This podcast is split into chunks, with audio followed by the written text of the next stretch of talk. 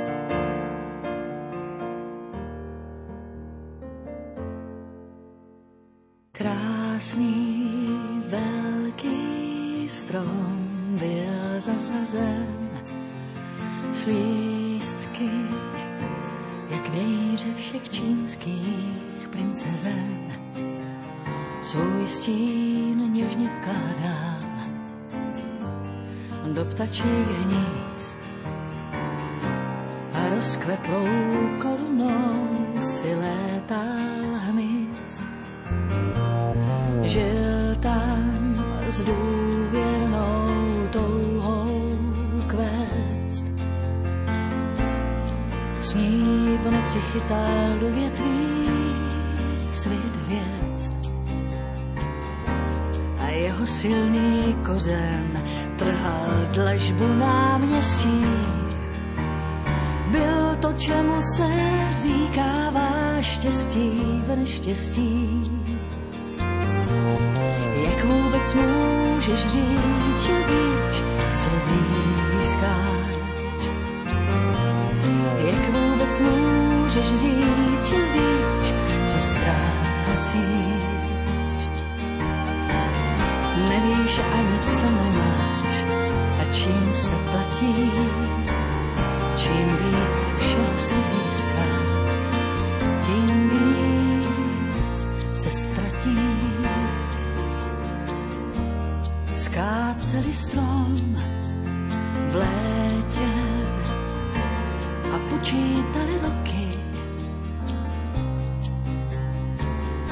Vyšlo jim víc než dvěstě milenek a milenců Smuteční slavnost bez slov a bez věnců.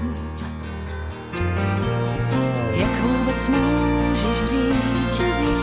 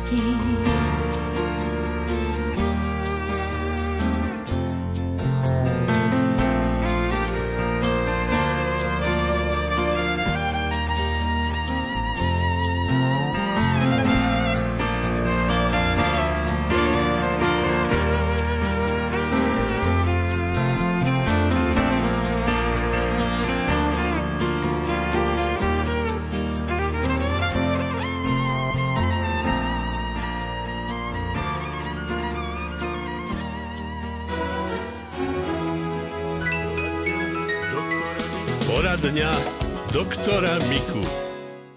Ďalšia otázka je od poslucháčky Ivany. Chcela by som sa pána doktora opýtať, e, prečo po pôrode nemám chuť intimne žiť s manželom. Pretrváva to už skoro 4 roky, skúšala som všeličo. Mohla sa stať nejaká trhlinka, ktorá potom priamo fyzicky vyrušuje a bolí alebo páli, alebo štípe, alebo už ako. Jednoducho nejaký diskomfort cíti, pre ktorý je znepokoja nás toho. No. Tam záleží už od šetrnosti partnera, aby pri tom akte nebral to ako jej povinnosť a jeho, ale aby to bral, aby ani jeden neutrpel újmu. Isté, že pri trocha šetrnosti sa to dá. Ináč tam sa môžu používať potom tzv. lumbrikoidné hmoty, to znamená také, ktoré sa klžú a spôsobujú to trenie e, bezbolestivé, lebo to vyzerá ako sliny, to je hladké a čo je hlavné, neškodí to ani svojim obsahom. Obyčajne obsahuje slizové látky, ktoré ale sú také veské a také hladké a nie dáke, že by sa to lepilo ako také lepidlo, ktoré sa nepustí. Tak jednoducho je to také, aké to má byť.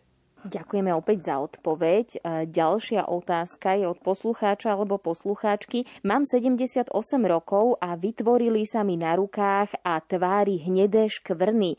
Čo mi chýba? Nemôže to byť spečenie? Tam nepíše, či to ide aj do tmavo hnedá čierna. Nie. Lebo to vyzerá skôr ako taký rečí meladinínový nádych, a tam je to akoby zafarbené a tam sa to zase nemení každý deň. Lebo to je hlboko v subkóriu a dochádza presvítaniu cez kožný povrch. S tým nespravíme nič. Ale okrem toho estetického pohľadu nie je to absolútne závažná vec. Naopak e, nič toho nehrozí, ani zvrhnutie, ani nič takého. A dá sa to celkom jednoducho eliminovať. Existuje také farbivo, ktoré je také ako naša pleť. A keď natrieme taký bledý pruh alebo bledé miesto, tak sa ten pruh tam stratí. Alebo natrieme priamo to hnedé a tá naša bledá koža a primeranie takého vzhľadu môže sa kúpiť také, ako máme tú vyrážku alebo už to sfarbenie. A vtedy okolie to nepozná a nás to netrápi, že to máme. Čiže nejaký make-upový krém, keď sa použije. Áno. Áno. A teda spečenie to určite nie je. Pečeň môže robiť, ale pečeň robí skôr sfarbené tak žlto a keď je ako v očných bielkach, keď je taký, ako keď má niekto žltačku a tie bielka sú také žlté, tak to je asi tak.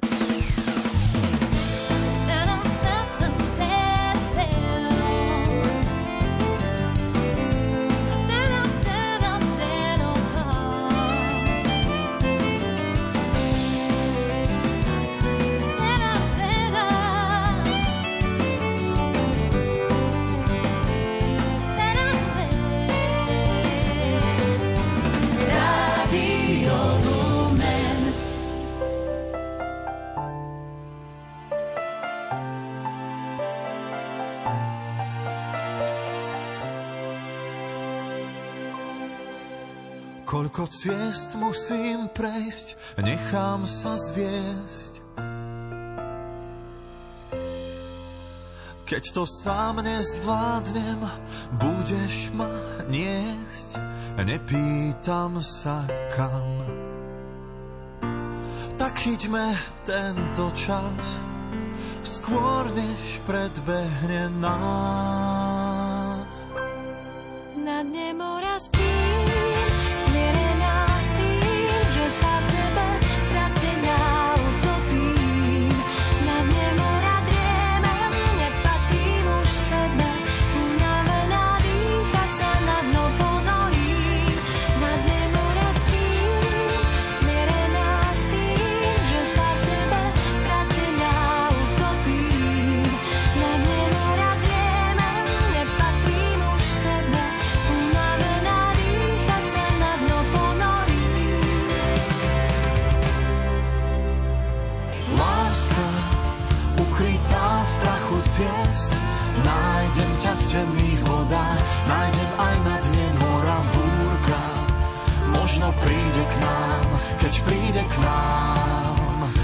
Breh nás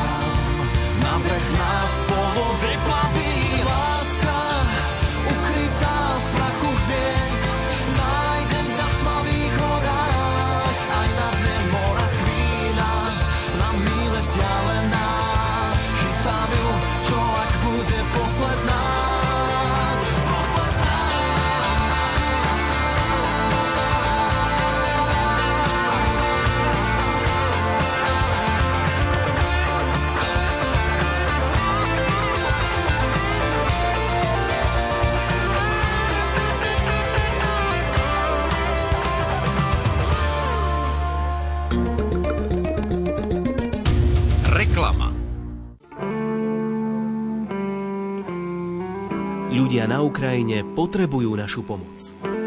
Hovorí vladyka Ján Babiak, prešovský arcibiskup metropolita. Smútok a strach v očiach, ktorý tam môžeme čítať, je veľa vravný. My na Slovensku sa do ich situácie jednoducho nedokážeme celkovo ani vcítiť. Prispieť do zbierky na pomoc ľuďom na Ukrajine môžete online na charita.sk. Výnos zo zbierky bude použitý na akútnu pomoc ľuďom v oblasti konfliktu. Pomoc je možné poslať aj cez pápežskú nadáciu ACN Pomoc trpiacej cirkvi, ktorá pôsobí na Ukrajine už takmer 60 rokov. Všetko potrebné nájdete na acnslovensko.sk. Aj my v Rádiu Lumen vás prosíme, nezabudnime na ľudí v núdzi.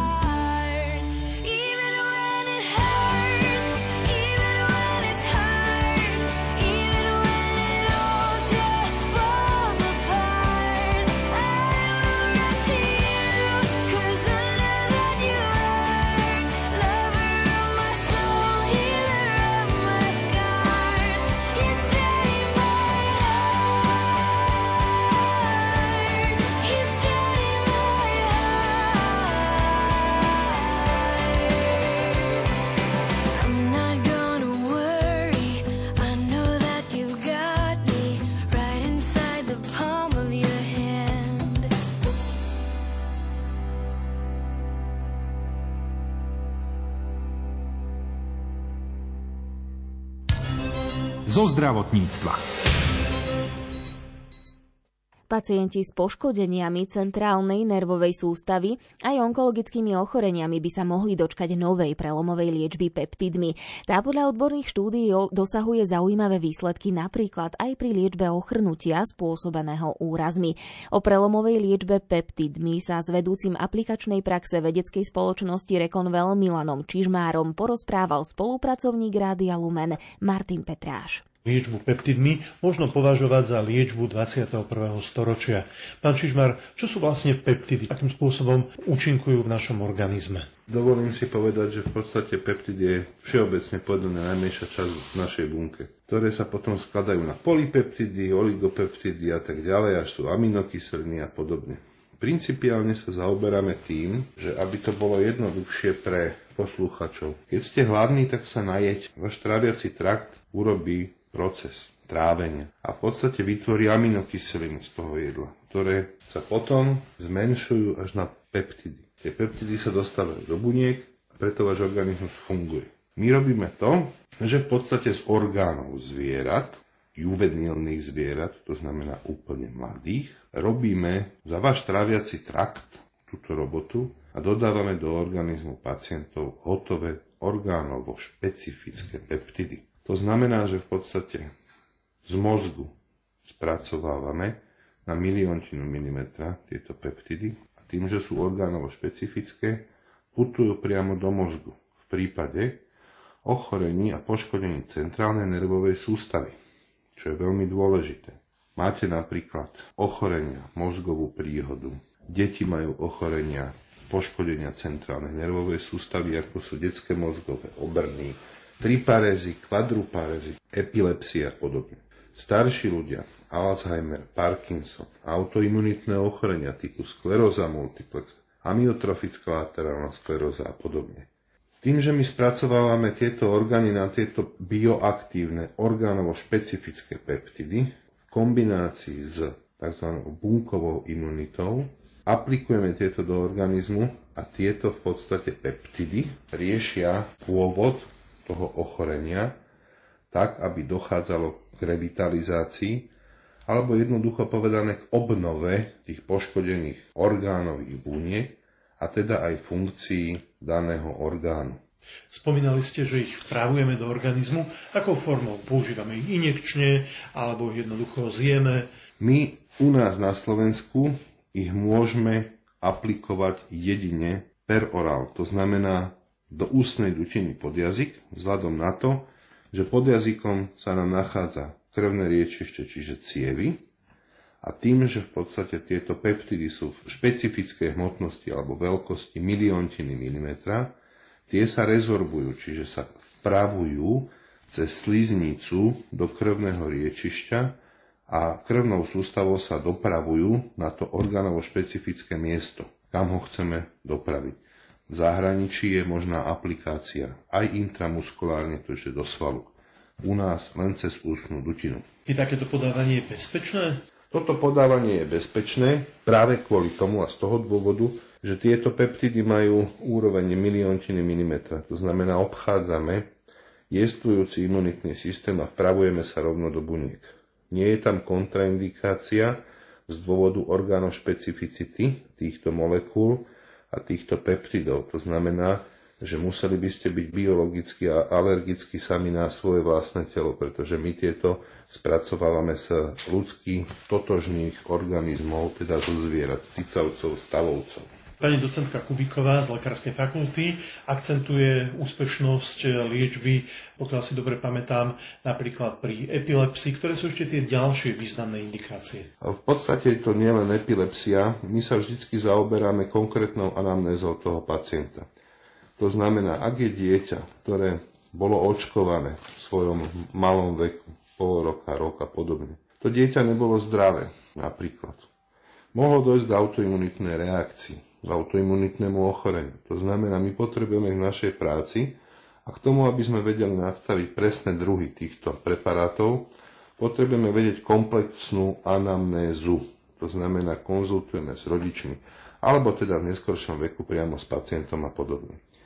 Viac menej ide o to, že keď máme správnu anamnézu, dokážeme správne navoliť jednotlivé druhy týchto preparátov, tak aby sme sfunkčnili imunitný systém, bunkovú imunitu, aby sme obnovili poškodený orgán. Vychádzame zo systému orgánošpecifického spôsobu vnímania tohoto pri tej aplikačnej praxi. Jeden zo zásadných orgánov, ktorý používame, je žľaza týmusu, v zahraničí známa pod názvom týmus therapy. Táto má v podstate v našom organizme hlavnú základnú funkciu tvorby protilátok, teda imunitného systému, tak, aby v podstate nám fungovala bunková imunita, a toto dávame napríklad, vpravujeme do organizmu pacientov aj pri tých autoimunitných ochoreniach detí a podobne. Tým nadstavujeme, resetujeme imunitný systém, nadstavujeme ho na tvorbu protilátok, tak aby už potom obnova poškodeného orgánu mala svoj plnohodnotný význam. Nad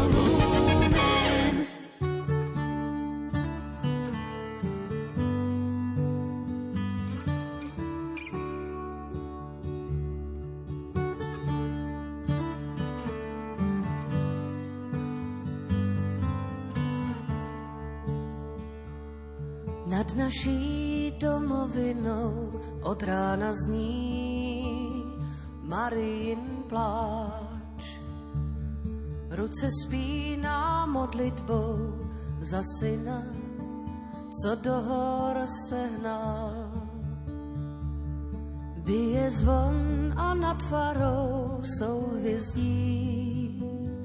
Orion dí,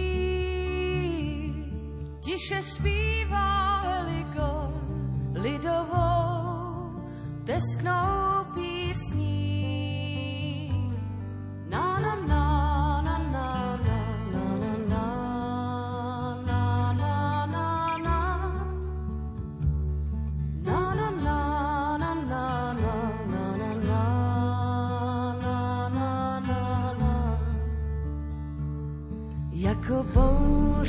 Koní, když utichá za hranou siločar. Jako tón, když v těle spí a nehybná noc nemá svůj tvar. Lidé jdou, jdou zpětou za ní tam na úpatí skal. Dají sílu překlenout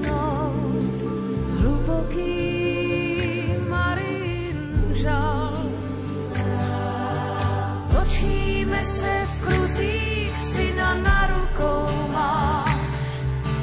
Láska je čistá voda, do srdce chycená, každý na své pouti, víra neumírá.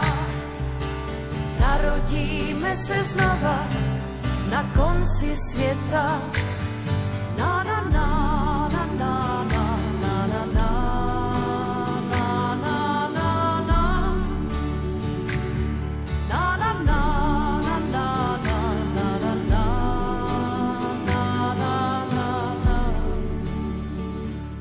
Světlo a stín dřevěný rám za starým barokním obrazem. Žije příběh, který znám o jedné z tisíce žen. Točíme se v kruzích, syna na rukou máš. Láska je čistá voda, do srdce chycená, každý na své pouti, víra neumírá. Narodíme se znova na konci světa, točíme se v kruzích, láska je čistá voda, do srdce chycená, myslíš na sebou dianou.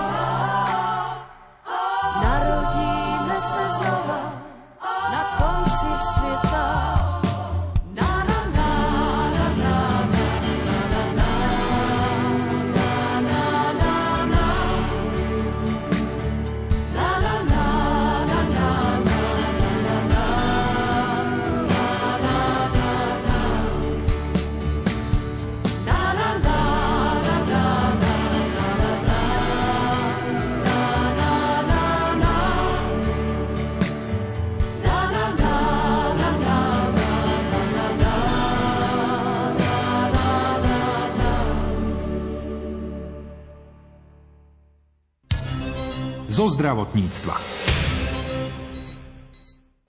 Jan Kahan, ktorý v súčasnosti pracuje ako sociálny pracovník, sa počas vysokoškolského štúdia venoval výskumu života závislých ľudí. Ako budeme počuť v nasledujúcom príspevku redaktorky Márie Čigášovej, narkomania a alkoholici často trpia samotou a sociálnou izoláciou. Ja sa dlhodobo v rámci aj štúdia, v rámci výskumov som sa venoval ľuďom e, závislých od rôznych drog, od alkoholu, čiže tie látkové závislosti. Okrojovo som sa venoval aj nelátkovým závislostiam, lebo tie styčné plochy sú obdobné, tam ten mechanizmus je rovnaký, len tá somatika tam je iná. No ale tak venoval som sa hlavne tým závislým ľuďom, čo tiež prichádzajú z rôznych vrstiev a netýka sa to vôbec výlučne len sociálne slabších rodín. No a venoval som sa tým závislostiam v kontexte sociálnej sociálnej osamelosti, emocionálnej osamelosti. Z toho vystávajú ďalšie pojmy ako samota, sociálna izolácia, lebo takému lajkovi sa to môže zdať, že to sú veľmi podobné pojmy, ale majú svoju odlišnosť a v rámci pomoci tomu človeku je dobre sa v tom orientovať a definovať si, ako človek prežíva tú vnútornú osamelosť, či sa to týka emocionálnej oblasti alebo sociálnej oblasti, či sa to týka jeho vnútorného prežívania. Takže tam vychádzali veľmi zaujímavé výsledky, čo sa týka toho. K akému výsledku ste prišli, keby ste niečo prezradili z tých výsledkov výskumu? E, ja nie, že len som sa venoval týmto závislým ľuďom z hľadiska sociálnej práce a konkrétne tej témy prežívania emocionálnej a sociálnej osamelosti, perspektívy abstinencie a udržateľnosť abstinencie aj v kontexte prevencie, prevencie relapsu naspäť k závislému správaniu, lebo tam dá sa rozlišovať pri tom relapse a lapsuse to pošmiknutie a to naspäť vrátenie sa do pôvodného mm. užívania látky alebo závislého správania tak tej téme sa venujem z určitého hľadiska stále, len v rámci našich výskumov, ktoré som robil pod vedením profesorky Žiakovej na katedre sociálnej práce Filozofickej fakulty Univerzity Pavla Jozefa Šafárika, čo bola moja aj dizertačná práca, tak vyšli nám zaujímavé výsledky z hľadiska tých závislých ľudí, kde sme tú emocionálnu aj sociálnu osamelosť, hlavne tieto zložky tej osamelosti, lebo tých osamelostí je viacej. Rôzne typy osamelosti sú kognitívna osamelosť, behaviorálna osamelosť, situačná osamelosť, chronická osamelosť, potom je pojem samota, ktorý odráža objektívny stav, kdežto osamelosť odráža ten vnútorný stav prežívania človeka.